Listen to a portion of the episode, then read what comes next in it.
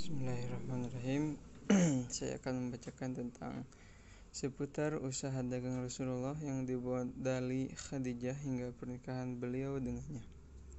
Nah, sebagaimana diriwayatkan Ibnu Athir dan Ibnu Hisham, Khadijah radhiyallahu anhu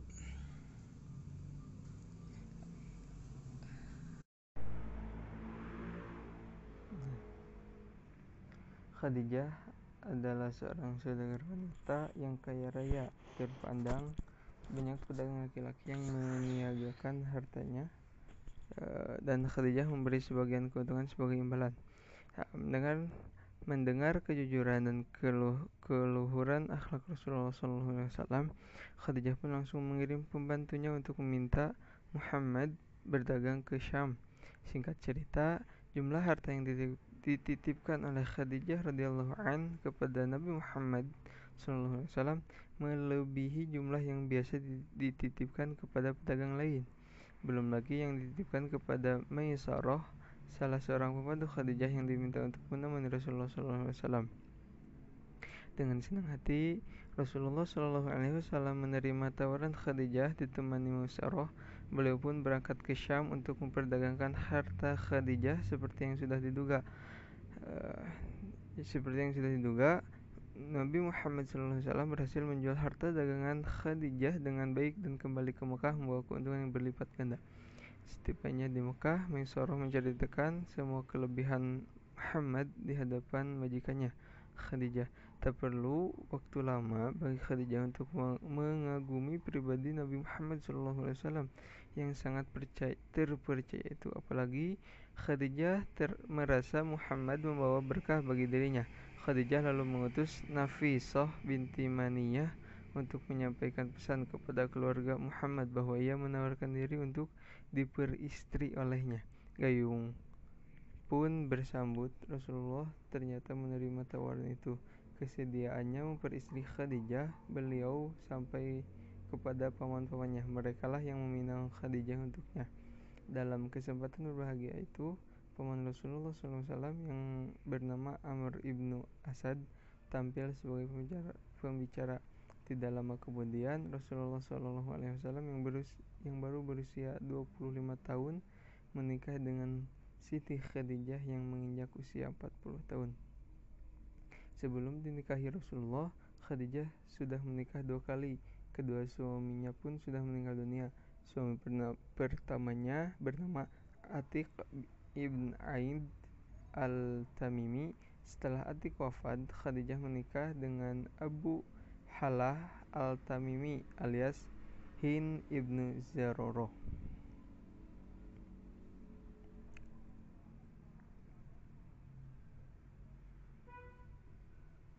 Nah, uh, untuk judul yang kedua, partisipasi Rasulullah Shallallahu Alaihi Wasallam dalam perbaikan Ka'bah. Ka'bah merupakan bangunan pertama yang didirikan atas nama Allah untuk beribadah dan menauhidkannya. Bangunan ini didirikan oleh Abul Anbiya atau uh, bapaknya para nabi itu uh, yaitu Nabi Ibrahim alaihissalam. Setelah berhasil menghancurkan berhala-berhala yang disembah kaumnya, sekaligus kuil tempat pemujaannya, Nabi Ibrahim alaihi wasallam membangun Ka'bah atas dasar wahyu dan perintah dari Allah Subhanahu wa taala. Eh, Allah berfirman, "Dan ingatlah ketika Ibrahim meninggikan dasar-dasar Baitullah bersama Ismail seraya berdoa, "Ya Tuhan kami, terimalah dari kami yaitu amalan kami. Sesungguhnya engkau lah yang maha mendengar lagi maha mengetahui uh, ini terdapat dalam Quran surat Al-Baqarah ayat 127 setelah masa Nabi Ibrahim alaihissalam Ka'bah beberapa kali dilanda bencana yang melemahkan dinding dan fondasinya banjir besar menggoyahkan bangunan Ka'bah beberapa tahun sebelum nubuah Meskipun demikian, tak satupun orang Quraisy yang berani melakukan renovasi. Ka'bah benar-benar dihormati dan disucikan. Sebagaimana disebutkan, penghormatan orang-orang Quraisy terhadap Ka'bah inilah salah satu syariat yang masih terasa yang masih tersisa di kalangan bangsa Arab. Warisan Nabi Ibrahim alaihissalam eh, sebelum bitsah Rasulullah SAW ikut aktif dalam perbaikan Ka'bah. Beliau ikut memanggul batu di atas pundaknya dengan beralaskan sehelai kain. Menurut pendapat yang sahih, peristiwa itu terjadi ketika Rasulullah menginjak usia 35 tahun. Nah, jadi Rasulullah SAW e, berpartisipasi dalam perbaikan Ka'bah ini sejak usianya 35 tahun. Nah, dalam Al-Sahih, Imam Al-Bukhari meriwayatkan sebuah hadis dari Jabir ibn Abdullah radhiyallahu an yang berkata, ketika Ka'bah diperbaiki, Rasulullah SAW bersama Abbas ikut mengangkut batu. Abbas berkata kepada Rasulullah Shallallahu Alaihi Wasallam, letakkanlah kain milikmu di atas pundakmu. Rasulullah pun membungkukkan tubuhnya ke tanah, sedangkan kedua matanya menengadah ke langit seraya bersabda, tolong perlihatlah kain milikku. Maka kain itu pun diikatkan ke tubuh Rasulullah Sallallahu Alaihi Wasallam.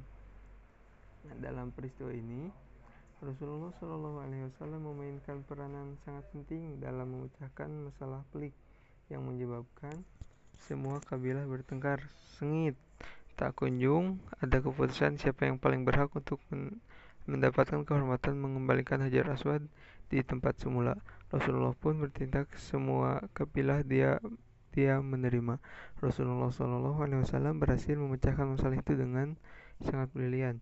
Terlebih Muhammad diakui sebagai Al-Amin yang mereka cintai sepenuh hati. Nah, pelajaran dan bahan renungan dari peristiwa di atas, Ka'bah merupakan bangunan di bumi yang dimuliakan dan disucikan oleh Allah Subhanahu wa taala.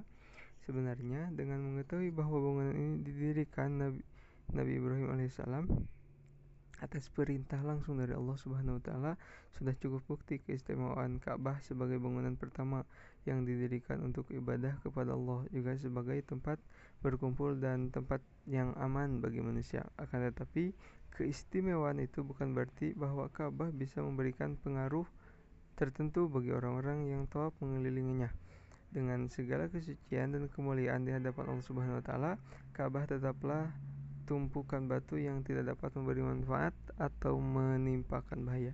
Jadi ketika Allah Subhanahu wa taala mengutus Nabi Ibrahim untuk menghancurkan berhala-berhala sesembahan orang-orang kafir beserta kuil-kuilnya, ternyata Allah juga memerintahkan dia untuk mendirikan sebuah bangunan di atas bumi yang dapat menjadi simbol bagi pengesaan Allah dan penghambaan manusia hanya kepada nya hanya kepada Allah Subhanahu wa taala.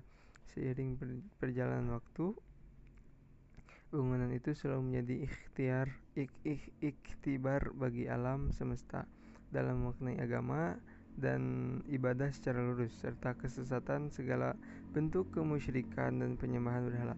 Manusia sudah terlampau jauh terperosok ke dalam penghambaan terhadap batu dan berhala uh, begitu banyak kuil dan tempat pemujaan uh, berhala yang mereka didirikan sudah tiba saatnya mereka mengetahui bahwa hal yang mereka lakukan itu adalah sesat bangunan yang didirikan sebagai bentuk penghambaan diri kepada Allah semata ini kemudian didatangi manusia di sanalah mereka menunduk dan hanya merendah diri kepada zat yang telah menciptakan alam semesta